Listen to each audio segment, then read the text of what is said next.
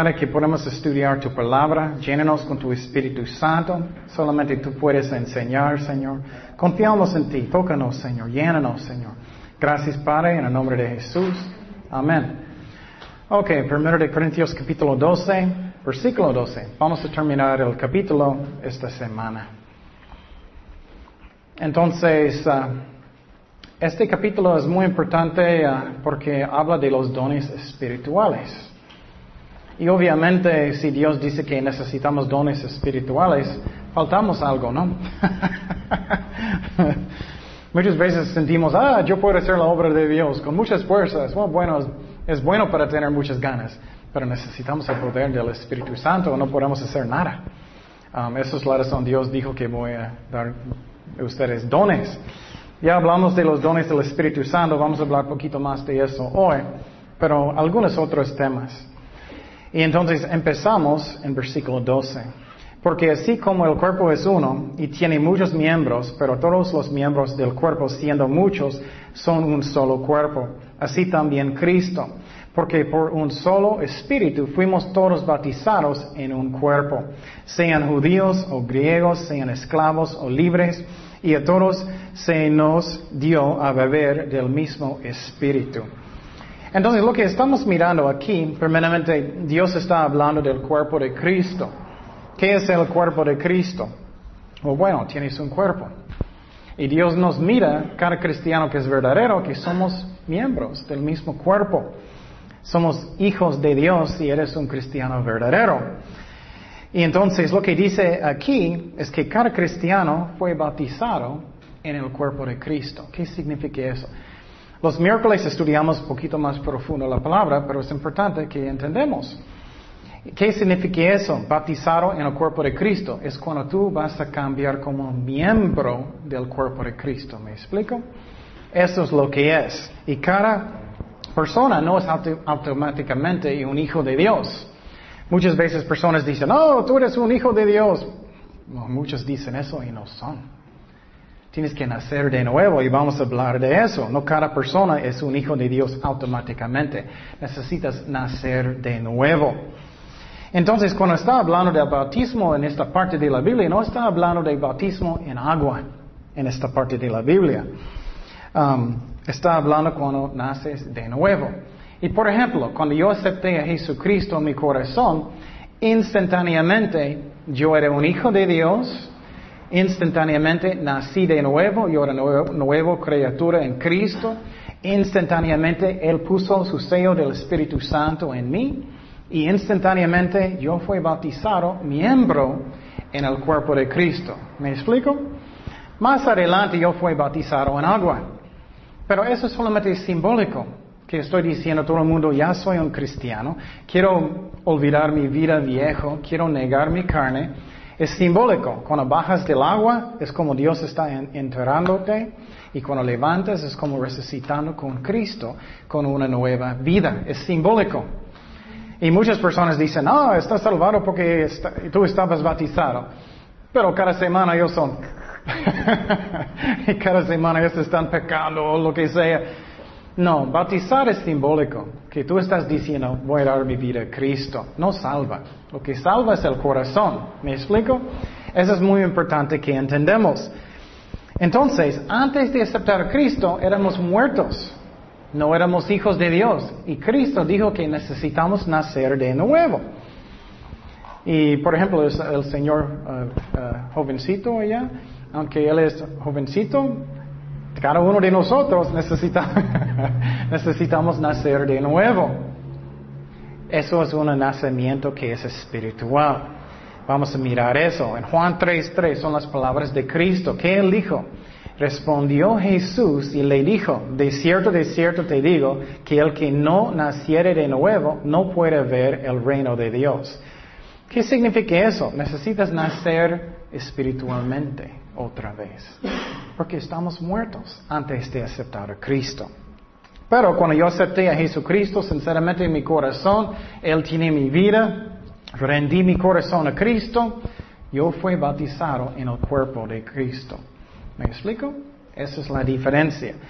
Entonces, voy a explicar algo. Básicamente hay tres bautismos um, en la Biblia. Hay tres. Primeramente ya hablamos cuando tú fuiste bautizado en el cuerpo de Cristo. Eso es instantáneamente ya eres un hijo de Dios, miembro del cuerpo de Cristo. Número dos es bautizando en agua. Eso es solamente simbólico. Cuando vas a bautizar y necesitamos, eso estás diciendo otra vez que ya estás negando la carne y vas a vivir una nueva vida en Cristo.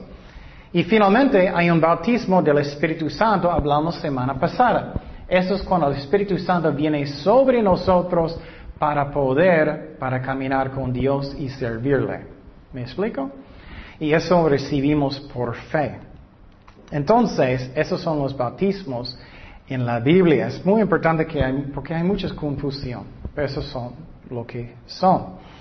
Um, pero todos somos iguales en Cristo y todos nosotros tomamos el mismo Espíritu Santo. ¿Qué dice en Gálatas 3:28? Ya no hay judío, ni griego, ni hay esclavo, ni libre, no hay varón, ni mujer, porque todos vosotros sois, ¿qué? Uno en Cristo Jesús. Me encanta eso. Me encanta que Dios es así. Él no dice, ah, tú eres pobre, o tú eres rico, tú eres mi favorito, no. Todos somos iguales en Cristo. Y el más rico que tiene la más grande casa en Ensenada, si él no es un cristiano verdadero, no tiene nada. Somos iguales en Cristo. Eso me encanta. Seguimos en 1 Corintios 12, 14. Dice, además, el cuerpo no es un solo miembro, sino muchos. Si dijere el pie, porque no soy mano, no soy del cuerpo, por eso no será del cuerpo. Y si dijere a la oreja, porque no soy ojo, no soy del cuerpo, por eso no será del cuerpo. Entonces, Él está diciendo aquí otra vez que somos un solo cuerpo de Cristo. Entonces, Él está diciendo solamente porque una persona que es cristiana dice, ah, yo no quiero ser parte del cuerpo de Cristo. Posible mi mano es muy rebelde. Ah, no quiero estar parte del cuerpo, de su cuerpo. Un, pie quiere salir rebelde. Todavía somos un cuerpo de Cristo. Y por ejemplo, aunque hay diferentes denominaciones, por ejemplo, hay bautistas, o capilla calvario, o nazareno, o muchos, somos un solo cuerpo.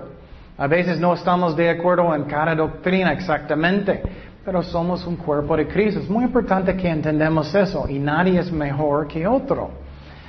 Y uh, tenemos que entender eso, pero muchas veces un miembro del cuerpo dice, no, somos solos, no somos miembros. No, todos somos miembros del cuerpo de Cristo. Y no debemos tener una actitud. Pero quiero decir que cada denominación decimos lo mismo que es necesario para entrar en el cielo. Eso es muy importante. Somos iguales en eso. Ok, seguimos en versículo 17. Si todo el cuerpo fuese ojo, ¿dónde estaría el oído?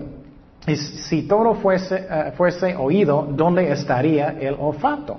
Mas ahora Dios ha colocado los miembros, cada uno de ellos, en el cuerpo como Él quiso. Porque si todos fueran un solo miembro, ¿dónde estaría el cuerpo? Pero ahora son muchos los miembros, pero el cuerpo es uno solo. Entonces, él básicamente está diciendo lo mismo. Somos un solo cuerpo. Y cada persona tiene diferentes dones. Posible eres un maestro, posible eres un evangelista, o eres un pastor, o, tu don principalmente es orar solo en su cuarto. Hay muchos diferentes dones, pero somos un solo cuerpo de Cristo y nadie es más importante que otros. Y eh, siempre me gusta decir a alguien que tiene mucho orgullo, oh, Dios me necesita mucho. ¿Cuánto tiempo Dios necesita para cambiarte para otra persona? Uh, creo que un segundo, ¿no? él no necesita. Él nos usa porque Él es amor. Nadie es más importante que otros, nadie. Muy importante que entendamos eso. Y cada persona tiene un llamado. ¿Sabes eso? Cada uno de ustedes tiene un llamado. Yo no sé cómo ustedes sienten, pero yo quiero cumplirlo. Yo quiero cumplir el plan de Dios. Eso es muy interesante de pensar. Antes de la fundación del mundo, Dios escribió, ok Raúl, ese es el plan para tu vida. Y tú puedes hacerlo o tú puedes ser flojera y solamente mirar el tele. O tú puedes ser rebelde, o tú puedes cumplirlo. Qué interesante, ¿no? Y cada persona, después de la muerte, va a dar cuentas con Dios. Eso es increíble, ¿no? Yo quiero cumplirlo porque yo amo a Cristo, pero también vamos a dar cuentas si quiero hacerlo bien para Él. ¿Qué dice en Hebreos 9? Ese es el llamado del apóstol Pablo. Qué interesante. ¿Qué dice? Hebreos 9, 15. El Señor le dijo, ve, porque instrumento escogido me es este, el apóstol Pablo, para llevar mi nombre en presencia de los gentiles y de reyes y de los hijos de Israel porque yo le mostraré cuánto le es necesario padecer o sufrir por mi nombre. Siempre eso era muy increíble a mí. ¿Puedes, todavía vas a ir si Dios va a decirte antes, ok, Ken, vas a sufrir así, vas a sufrir así y así y así. Creo que si fuera yo voy a esconderme en una esquina. Pero él dijo todo a Pablo antes. Cada persona tiene un plan para su vida. A veces sentimos vacíos. Ay, no tengo propósito, soy nadie. Cada persona tiene un plan. Y puedes cumplirlo si buscas a Dios. Seguimos en versículo 21. Dice, ni el ojo puede decir a la mano, no te necesito, ni tampoco la cabeza a los pies, no tengo necesidad de vosotros. Otra vez, cada persona es importante. Por ejemplo, la persona que limpia la iglesia, si vas a llegar es bien sucio y feo y huele feo y nada, no hay nada, cada persona es necesario. Cada persona. La persona que está predicando en las calles, la persona que está ayudando personas que están en, en drogas, que necesitan salir de drogas, o las personas que tienen necesidades, lo que sea, puedes compartir el evangelio con ellos. Cada persona es importante, orando solo en su cuarto, para su familia, para la iglesia, para personas que no conocen a Dios. Cada persona es importante y somos diferentes miembros y tenemos diferentes dones. Y por ejemplo, tengo una hija de un año y medio, muy bonita, chiquita niña. Pero a veces ella está llorando mucho y yo no, tengo ninguna idea de lo que está pasando. Pero mi esposa sabe inmediatamente y yo no sé. Entonces tenemos diferentes dones y cada persona es importante, cada persona versículo 22. Dice, antes bien los miembros del cuerpo que parecen más débiles son los más necesarios. Y aquellos del cuerpo que no parecen menos dignos, a estos vestimos más dignamente. Y los que en nosotros son menos decorosos, se tratan con más decoro. Porque los que, los que en nosotros son más decorosos no tienen necesidad pero Dios ordenó del cuerpo dando más abundante, abundante, perdón, más abundante honor al que le faltaba. Entonces, muchas veces sentimos, ay, no soy nadie, pero Dios dice que sí, eres importante. Entonces, a veces personas sienten solos en sus casas, ay, no soy nadie, no puedo hacer nada, no, no, no soy importante con nadie. No es cierto. Cada persona es importante. Usa sus dones. Busca lo que Dios tiene. Busca el plan para su vida. Dios tiene uno por cada uno de nosotros. Y uh, vas a sentir Dios trabajando a través de ti y sentir el gozo del Señor. Sentir el propósito que tengo por mi vida. Que no solamente es voy a trabajar, voy a la casa, voy a trabajar, voy a la casa, voy a esperar el fin de la semana, voy a emborrachar, voy a esperar, voy a trabajar de la semana. ¿Qué es eso? No es nada. No es nada. Seguimos en versículo 25. 25.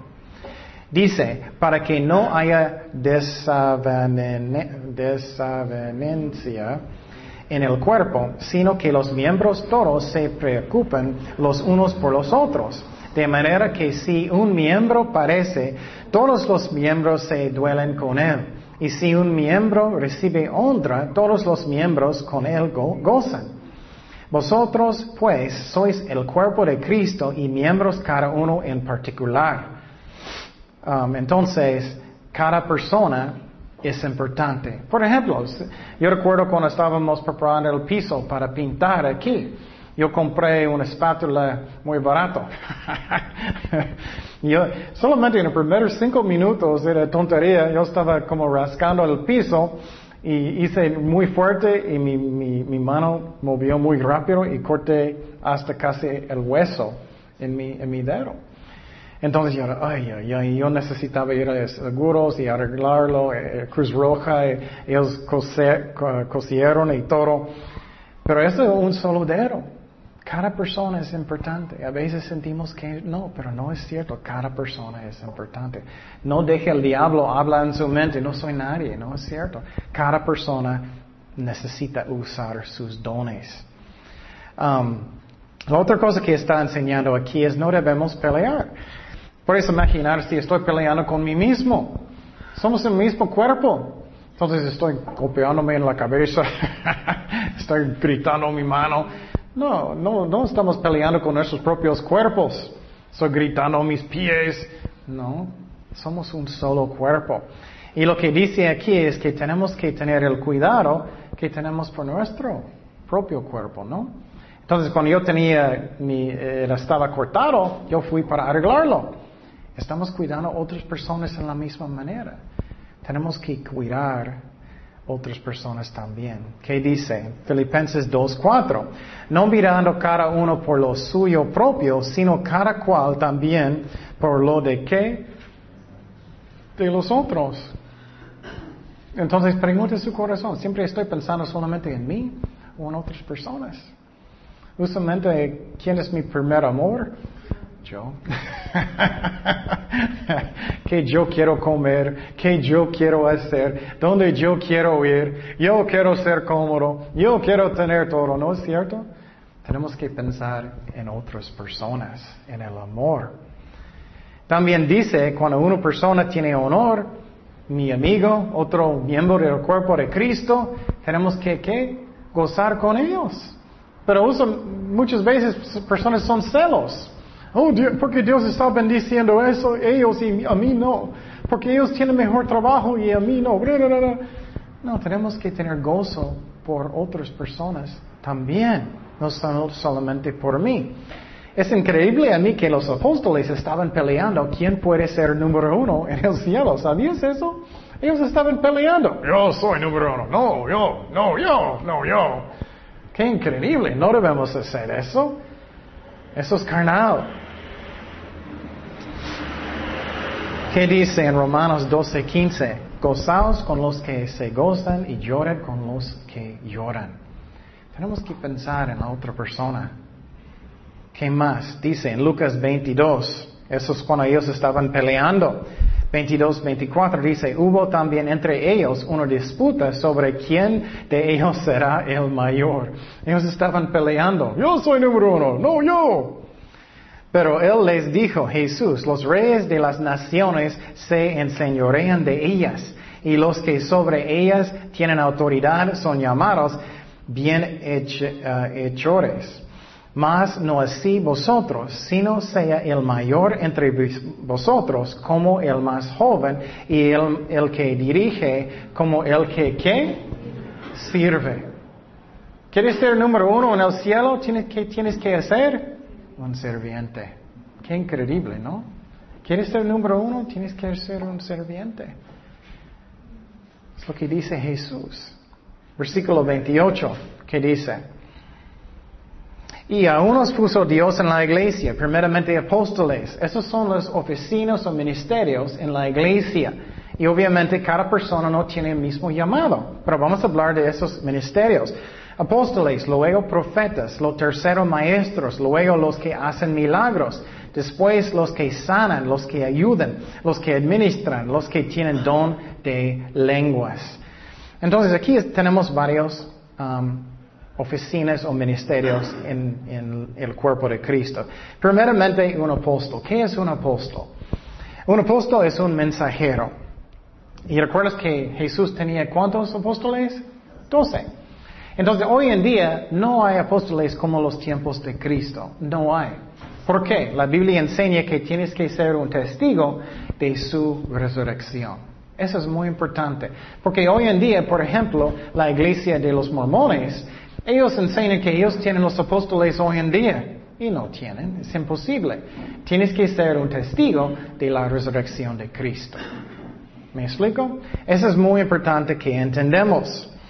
Um, pero um, hoy en día puedes tener apóstoles en otra forma, que no son como los doce, pero ellos plantan iglesias, ellos empiezan diferentes ministerios, ellos van a diferentes ciudades y trabajan como un apóstol, pero no como los doce. Ellos tenían muchísima autoridad de la Biblia y todo.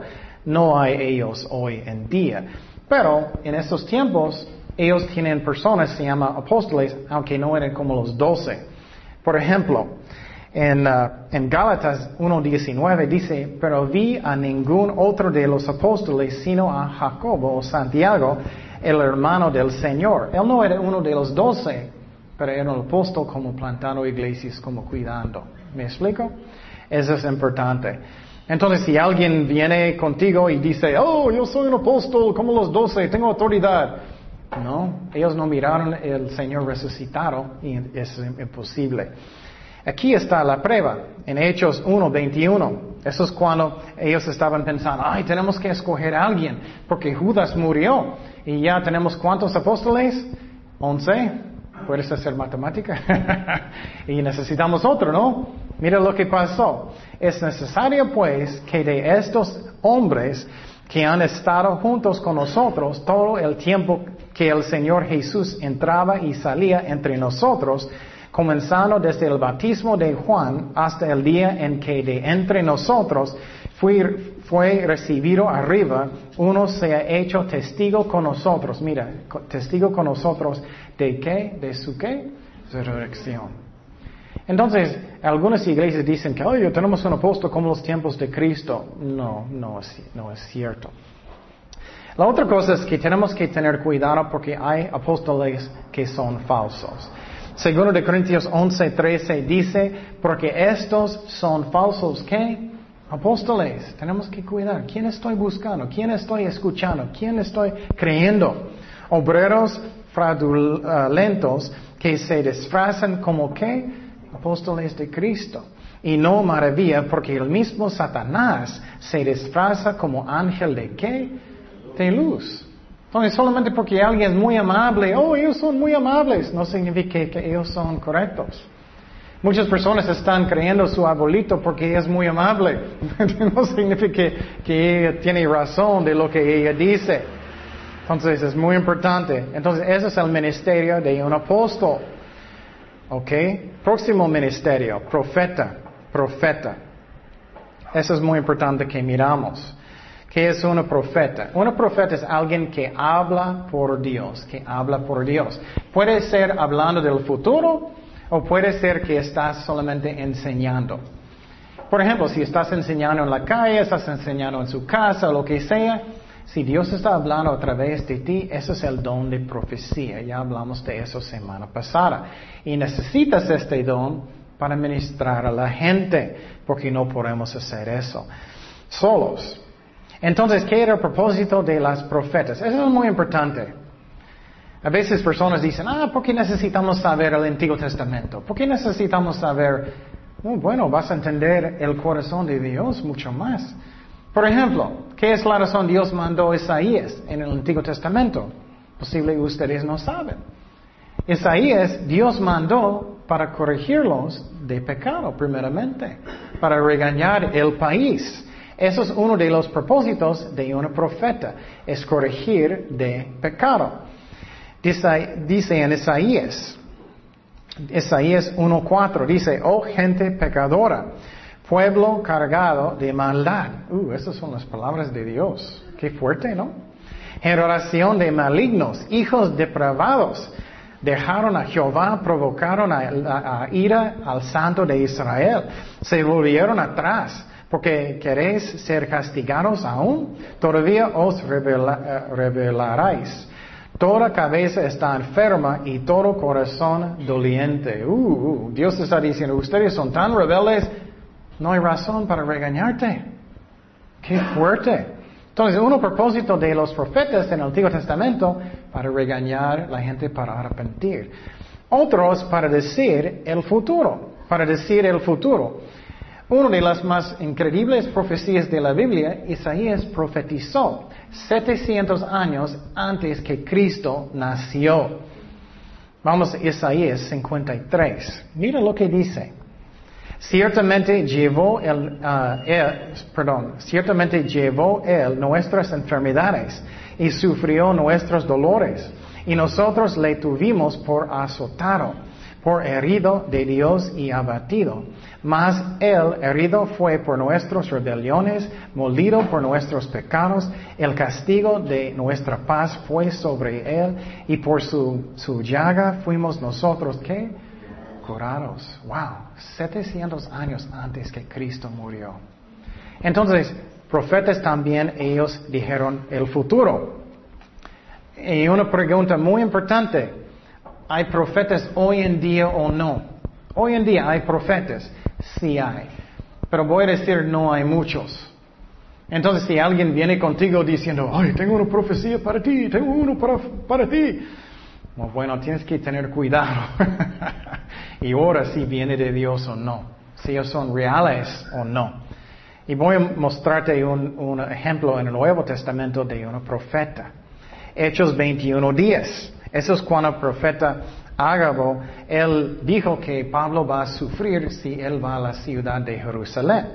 Mira lo que dice, y permaneciendo nosotros ahí algunos días, descendió de Judea un profeta llamado Agabo, quien viniendo a vernos tomó el cinto de Pablo y atándose los pies y las manos dijo, mira lo que él dijo, esto dice el Espíritu Santo, así atarán los judíos en Jerusalén al varón de quien en este cinto y le entregarán en manos de los gentiles.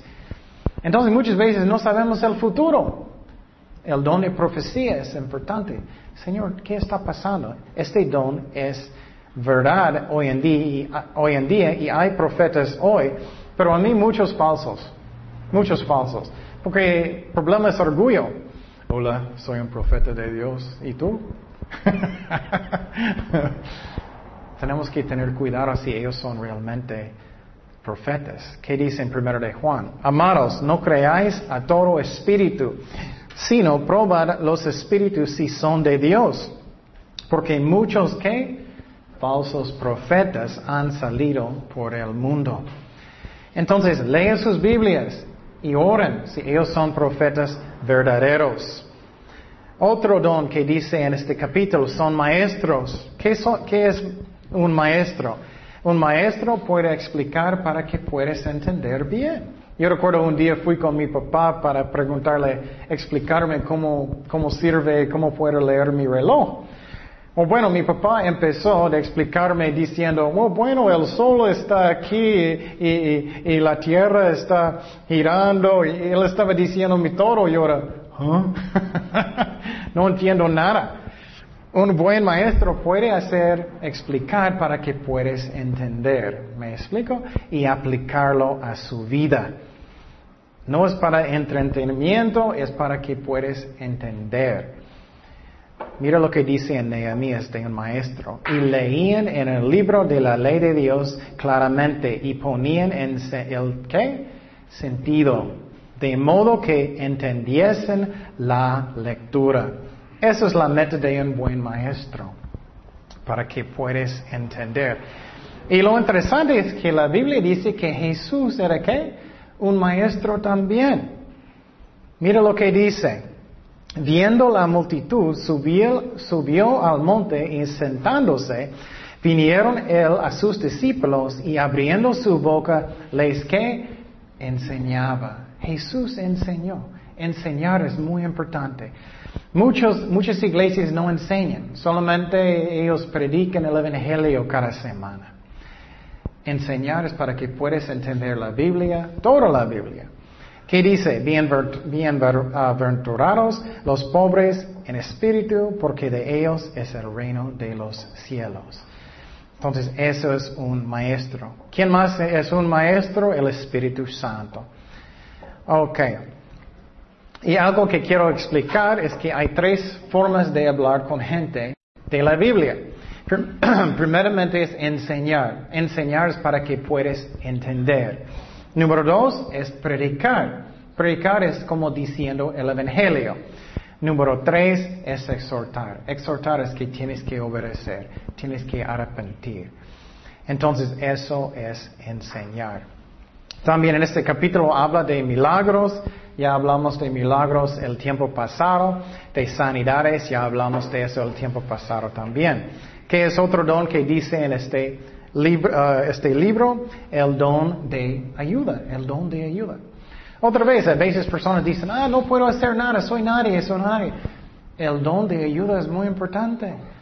El don de ayuda, ¿qué es eso? Es tú miras, ¿qué necesitas? Y vas a mirar, uh, oh, mira, el pintura está feo en el piso. ¿Qué, ¿Qué, puedo hacer para ayudarte? Oh, mira, tu carro es muy sucio, ¿cómo puedo ayudarte? O, o, o parece que tú no comiste en mucho tiempo, ¿cómo puedo ayudarte? Eso es el don de ayuda. Cualquier cosa que puedes hacer.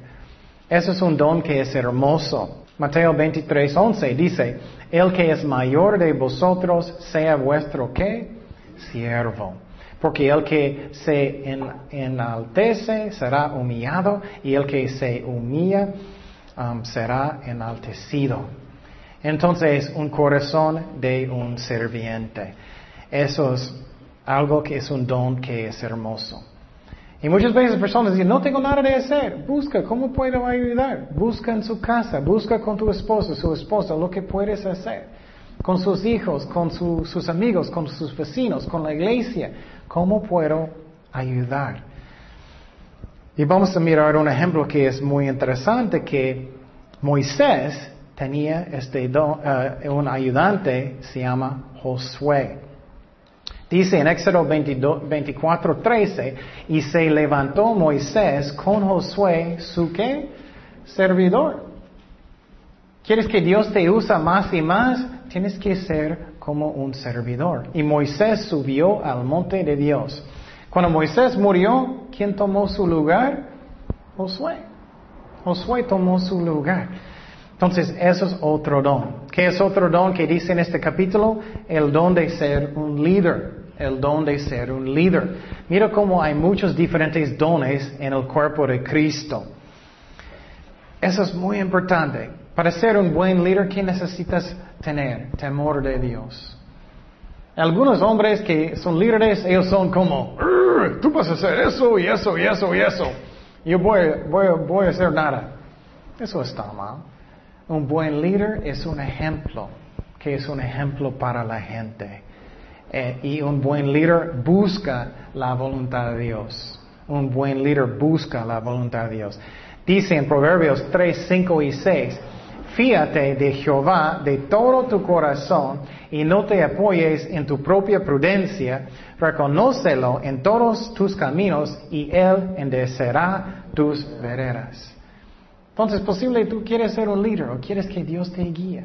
Pon su vida en las manos de Dios y Él va a guiarte en sus caminos. Entonces, también otro don de lenguas, y ya hablamos de este don. Ok. Dice en 1 uh, Corintios 12, 29, son todos apóstoles, son todos profetas, todos maestros, hacen todos milagros, tienen todos dones de sanidad Hablan todos en lenguas, interpretan todos. Obviamente todos no tienen los mismos dones. Cada persona tiene un diferente don y úsalo para el reino de Dios. Eso es algo que es hermoso y necesitamos ser fieles en el don, en el don que Dios me da. Dice en 1 Corintios 12, 31, procuran pues los dones mejores, mas yo os muestro un camino aún más excelente. Entonces dice procura. ¿Qué es eso? No seas flojo. No es como, oh bueno Señor, si tú quieres, no, busca con todo su corazón. Señor, quiero enseñar. Señor, quiero predicar en las calles. Señor, quiero ayudar a los pobres con todo su corazón y ora y busca con todo su corazón lo que Dios quiere. Señor, dame los dones del Espíritu Santo que necesito. Lléname con tu Espíritu Santo, con todo su corazón. No solamente como, ok, Señor, si tú quieres y estás en el sofá. Busca a Dios con todo su corazón. Es lo que dice aquí. Eso es muy importante. Dios quiere que su corazón quiere servirle. ¿Qué dice en Santiago 5, 18? Confesaos vuestras ofensas unos a otros y orad unos por otros para que seáis sanados. La oración eficaz del justo puede mucho. Dice eficaz.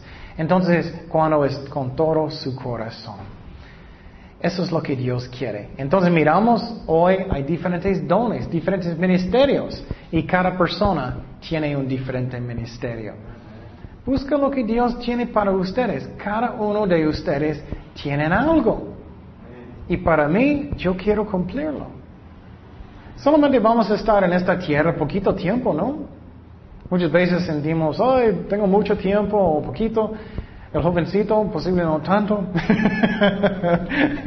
o posible sí, no sé. Y muchas veces un joven tiene muy poquito tiempo porque no sabemos cuánto, ¿no?